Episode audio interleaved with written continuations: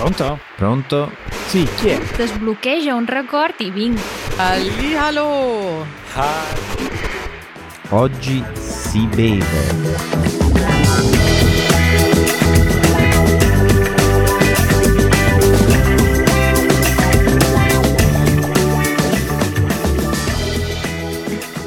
Matteo Matteo, non ti Eh. smentisci mai. Ci siamo lasciati settimana scorsa dicendo promettiamoci che settimana prossima non parleremo di cibo e adesso ho sentito un oggi si beve. Eh certo, perché non parliamo di cibo. Lungi da me parlare di cibo oggi, parleremo di vino. Bellissimo, quindi oggi non si mangia ma si beve, perfetto. Esatto. Perfetto, puntata ad altissimo contenuto alcolico. Beh, sì, da sorseggiare seduti. Seduti, quindi non ascoltate questa puntata alla guida, mi raccomando. No, no, no, no, no. Né alla guida né facendo sport. Forse non è il caso di mettere assieme sport e vino. Eh, sport e vino in realtà c'è un giorno all'anno in cui vanno proprio di pari passo. Sì? Eh sì, e ne parleremo magari più tardi. Magari più tardi. Guarda qui cosa sto facendo, Matteo. Eh, mamma mia. Eh. In 20 secondi hai riassunto un'intera puntata. Ho fatto il trailer della puntata. Basta, non dico altro. Sì, incredibile.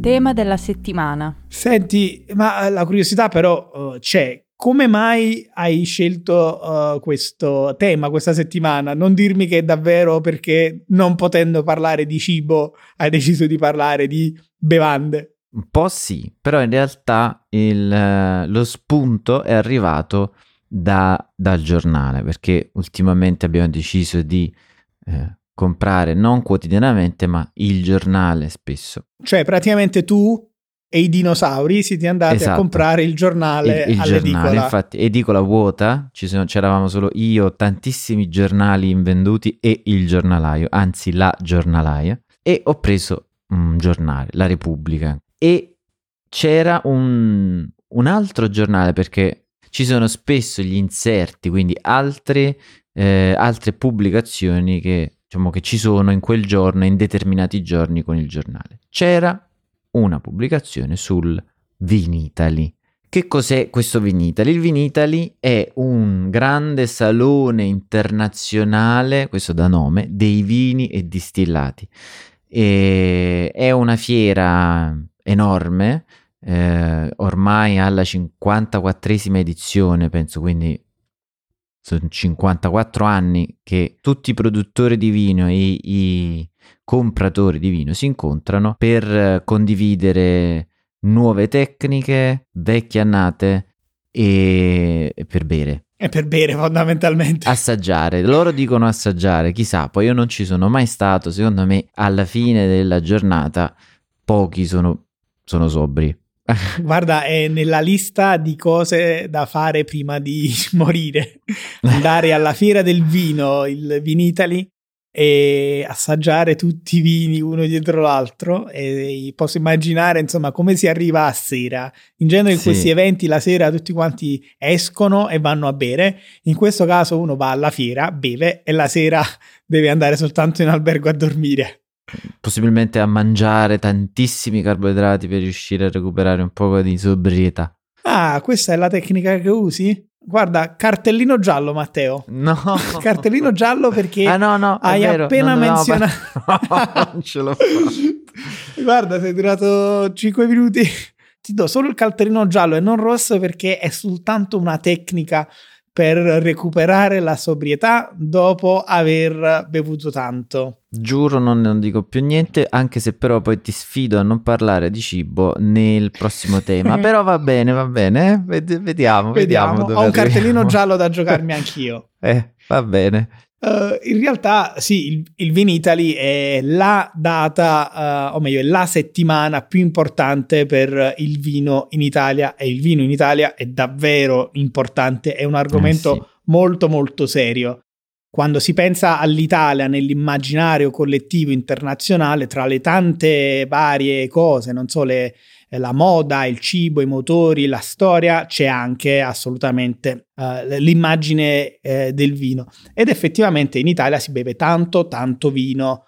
Al mondo siamo la terza nazione che consuma più vino a testa e siamo terzi dietro soltanto Portogallo e Francia, che sono altri due grandissimi produttori di vino uh, in Europa. Uh, mentre invece per quanto riguarda le esportazioni, quindi quanto vino inviamo in giro per il mondo, l'Italia è il secondo paese al mondo con uh, una grandissima distanza uh, dietro di noi, quindi dietro di noi c'è la Spagna mm-hmm. che esporta meno della metà di quello che esportiamo noi in quanto a vini, ma davanti a noi c'è ancora una volta la Francia. Mannaggia, mannaggia. E, la storia Italia-Francia si ripresenta un po' sempre in qualsiasi contesto, eh, i nostri cugini amati e odiati. Eh sì. E però soprattutto per quanto riguarda il vino, insomma, ho visto scoppiare guerre per molto meno che preferisci vini italiani o vini francesi. Sì, ma eh, in realtà è, è, cioè, cioè, cioè, è, molto particolare come situazione, almeno all'interno del paese, quindi in Italia e anche in Francia in realtà, perché dato che sono i più grandi produttori ed esportatori, è, c'è un accordo silenzioso, non scritto, per il quale in Italia ovviamente non ci sono vini francesi, non si bevono sicuramente, e in Francia non ci sono quelli italiani. È quasi eh, diciamo, paradossale perché in Italia ci sono anche nei supermercati scaffali e scaffali di vini, ma sono solo italiani. Sì. Nonostante diciamo, i francesi siano i più grandi esportatori di vino. Sì, penso che sia abbastanza normale, essendo i due più grandi esportatori, eh, ci sta che poi nei mercati interni, nei mercati nazionali, eh, ci sia quasi esclusivamente l'offerta nazionale. Ti faccio un esempio uh, per sottolineare in realtà quello che dici. C'è una grossa catena di supermercati francesi che si chiama Auchan. Mm-hmm. E anche se vai negli Auchan più grandi in Italia, al reparto vini, troverai so, 20 scaffali di vino italiano suddiviso per regione. Mm-hmm e magari soltanto uno scaffale per i vini non italiani, resto del mondo, in cui rientra anche la Francia e da un supermercato francese, anche se in Italia, ti aspetteresti invece magari che provassero di più a spingere i vini francesi, ma no. no. Non si vendono i vini francesi in Italia e suppongo che anche in Francia sia lo stesso. Sarà difficilissimo trovare vini italiani in Francia.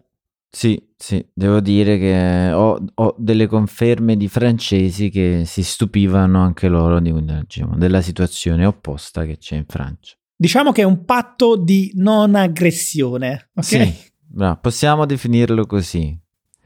Poi c'è anche il fatto che in Italia ci sono così tanti vini, sarebbe anche stupido non cercare di berlo qui in Italia. E ce ne sono così tanti che eh, è stato necessario in passato ed è necessario adesso fare delle divisioni per categorie, giusto? Eh sì, eh, viste le centinaia di migliaia di vini prodotti in Italia, si è sempre eh, avuta la necessità di dividere eh, i vini in diverse eh, categorie. E la categoria proprio più bassa, quella del, del, vino prodotto localmente ma senza seguire particolari ehm, modalità particolari, regole e il vino da tavola. Generalmente quello che al ristorante ti propongono come vino della casa e che è quello insomma più economico. Poi a salire c'è eh, il terzo livello, i vini IGT, che sta per indicazione geografica tipica. E il livello successivo è eh, la categoria DOC o anche DOC, che sta per denominazione di origine controllata.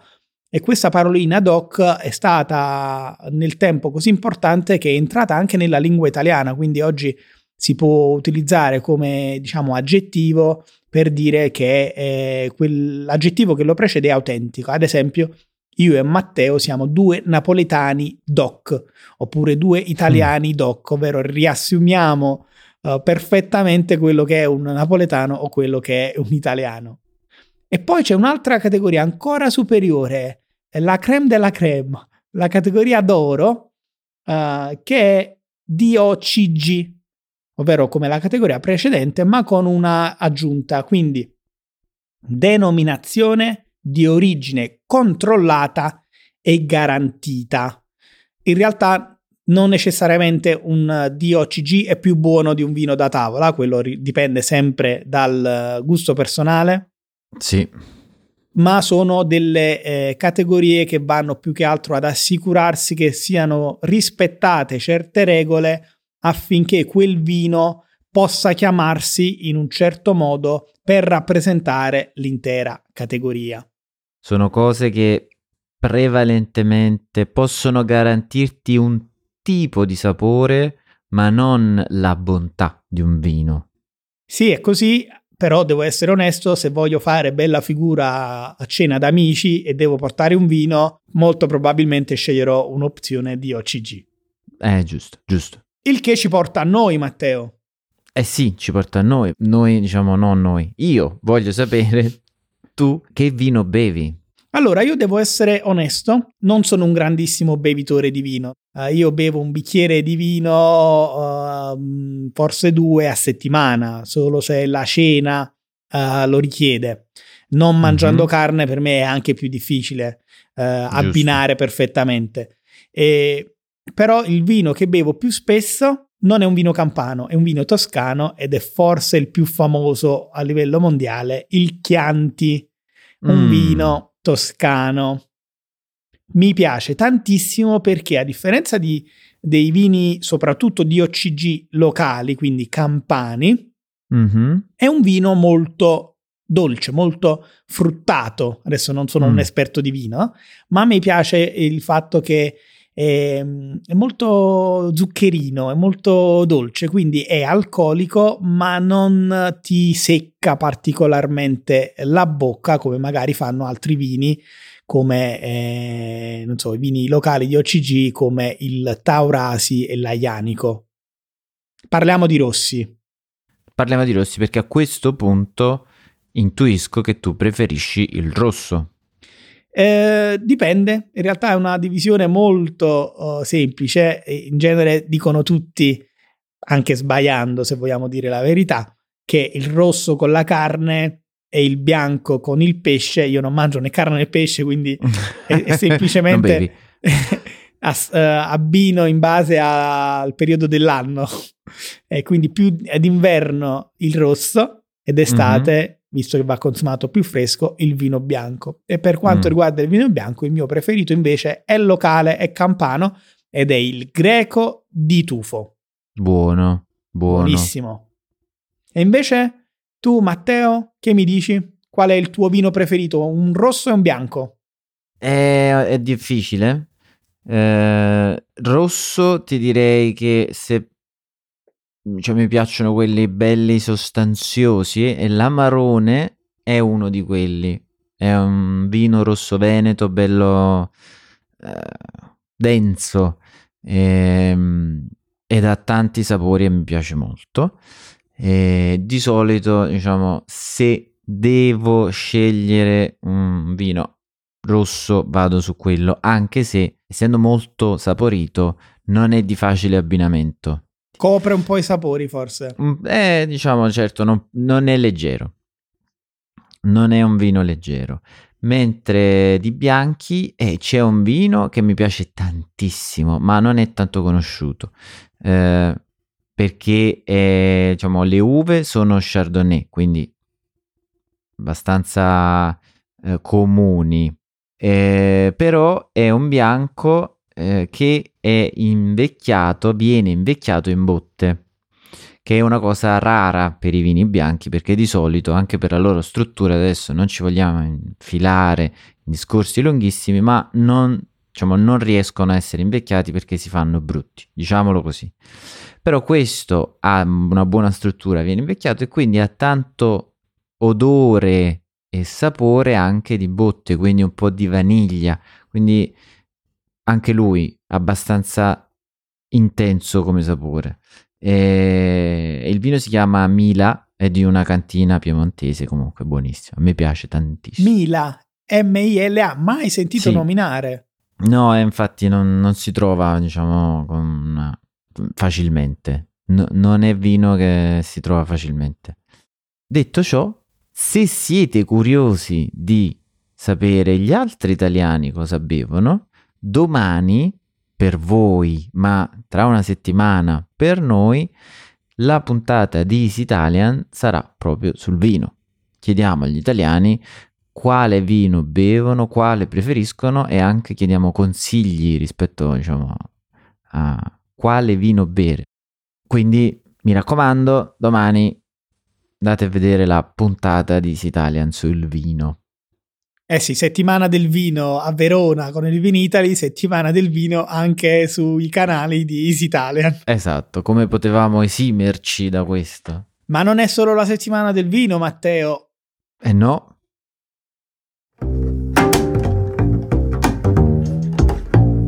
La vita in Italia. Questa è anche la settimana di Pasqua. Matteo, come si festeggia la Pasqua in Italia? Cosa c'è di tradizionale in Italia? la domenica di Pasqua festeggiamo eh, spesso con un pranzo molto abbondante. Sto cercando in tutti i modi di non parlare di cibo. Facciamo così, guarda, ti do, ti do un Green? Pass. Vai, vai, Ti do un. Green Pass. Facciamo così, per questa sezione eccezionalmente Eh, possiamo vagamente parlare di cibo senza Ok. andare troppo nel nello dettaglio. specifico. Ok, Ti ok, consento di menzionare e al massimo descrivere brevemente i cibi pasquali. Grazie mille perché stavo sudando freddo. Ehm, sì, allora, innanzitutto c'è, eh, c'è un detto, giusto? Eh, Natale con i tuoi, Pasqua con chi vuoi, Sì, mi pare. sì. Quindi si tende comunque a stare in famiglia, ma più spesso, diciamo, si approfitta della Pasqua anche per eh, stare con gli amici, pranzare con gli amici. Si pranza tutta la domenica.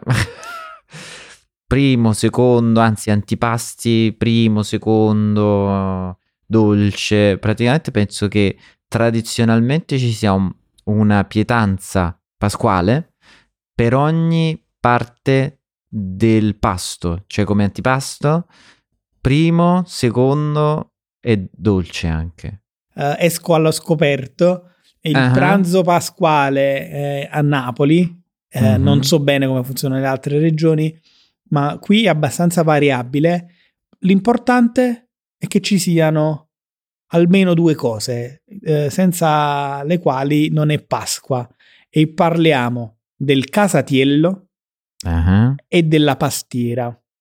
Il esatto. casatiello è, insomma, utilizzo il permesso per poter descrivere i cibi Vada, di vada. questa puntata. Il casatiello è una sorta di pane, però fatto con tantissimi ingredienti che una volta erano eh, rimanenze dei giorni precedenti, oggi invece si fanno appositamente e parliamo di salame, prosciutto, uova, formaggi vari, eh, tutto ben mischiato all'interno di questo pane eh, dal, insomma, dal sapore abbastanza forte, molto molto saporito. Apro parentesi, io me ne faccio fare dal fornaio una versione specifica senza salumi. Diciamo, questo è il re della Pasqua napoletana. La regina della Pasqua napoletana è la pastiera, che è, una, è un dolce, è un- diciamo, è una torta fatta con grano, farina, uova e insomma tanto altro. È una classica torta dolce eh, pasquale e sono insomma due cose senza le quali non è Pasqua a Napoli. No, e sono anche due cose che hanno il peso specifico che si avvicina di più al piombo, quasi direi. sì, si va avanti a mangiarle per, per giorni dopo Pasqua. 15 Eh, giorni certo. dopo Pasqua sei ancora lì a finire tutti i casatielli e tutte le pastiere eh, che sono state fatte per Pasqua. Sì, e poi c'è anche l'uovo. Questo però diciamo è più nazionale e- ed è particolare. Particolare nel senso non per noi, ma per gli altri che vengono da altre nazioni. In Italia eh, l'uovo di Pasqua eh, non, non c'è la, la caccia all'uovo, bensì è un uh, uovo grande, piccolo, sicuramente la cosa più importante è che ci sia una sorpresa dentro eh, ed è il dono che ci si scambia a Pasqua. Eh sì, eh per sì, quanto riguarda gli adulti.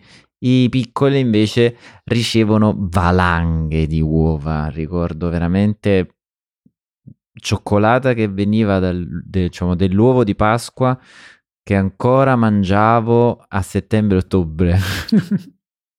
Addirittura. Eh. Però sì, anche io ricordo da piccolo gli eserciti di, di uova schierate sul, sul tavolo, perché poi eravamo in tre, tre figli, ognuno Eh. riceveva un uovo da mamma e papà, un uovo dai nonni, un uovo dagli altri nonni e poi c'erano gli zii, quindi si arrivava facilmente a 5 uova a testa, quindi per tre, almeno Madonna. 15 uova in casa. Ma no. Ed è la tradizione, sì, eh, hai detto bene, più popolare in Italia, al di là dei dolci o dei- delle torte salate tipiche eh, regionali o nazionali, tutti in Italia fanno e ricevono l'uovo di Pasqua con la sorpresa.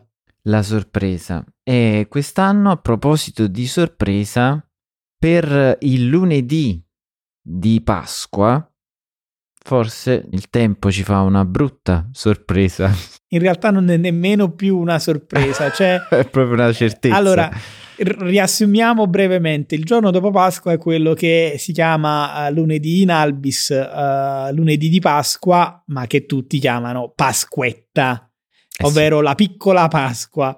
E- ed è il giorno delle scampagnate, dei picnic. Tutti quanti vanno fuori o a fare un picnic o a fare una semplice passeggiata o vanno proprio fuori, fuori regione. E quindi, oltre a mangiare tutto quello che è avanzato ne- de- del giorno di Pasqua, si fanno queste grandi camminate all'aperto, gite fuori porta. Purtroppo sembra ormai una regola non scritta, quasi sempre negli ultimi anni il giorno di Pasquetta è un giorno di pioggia e quindi rovina i piani un po' di tutti e sembrerebbe che il 2022 purtroppo non farà eccezione. Potrebbe piovere il giorno di Pasquetta, ci rovina tutti la giornata. Eh, cose, cose- cose difficili da superare anche perché spesso, diciamo, sono quei momenti in cui dici, cioè, quei momenti che carichi da settimane e settimane prima, dicendo, ah, e poi andiamo, ci organizziamo, facciamo, si spostano più famiglie a volte o più amici e poi niente a casa. Eh sì, o nel, nel mio caso, uh, guardando le previsioni del tempo con 10 giorni di anticipo, eh, taglio proprio i piani, nel senso vogliamo andare lì, aspetta, controllo il meteo, no, pioverà, No. Pasqua e Pasquetta, ma dove vai? Stiamo a casa, risparmiamo i soldi, altrimenti ci roviniamo uh, la Pasquetta, perché poi il rischio è quello, no? Sì, che fai anche un investimento economico, investimento di, di tempo organizzativo e poi di- il maltempo ti, ti rovina il weekend. chissà, magari l'anno prossimo sarà meglio. Ma magari anche questa Pasquetta, magari esce il sole. Eh, magari.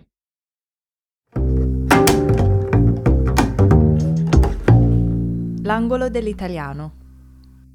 Magari questa parolina ah, che può avere più di un significato. Diciamo che i principali sono due, ce ne sono tanti altri meno popolari, eh, ma come detto i principali sono due.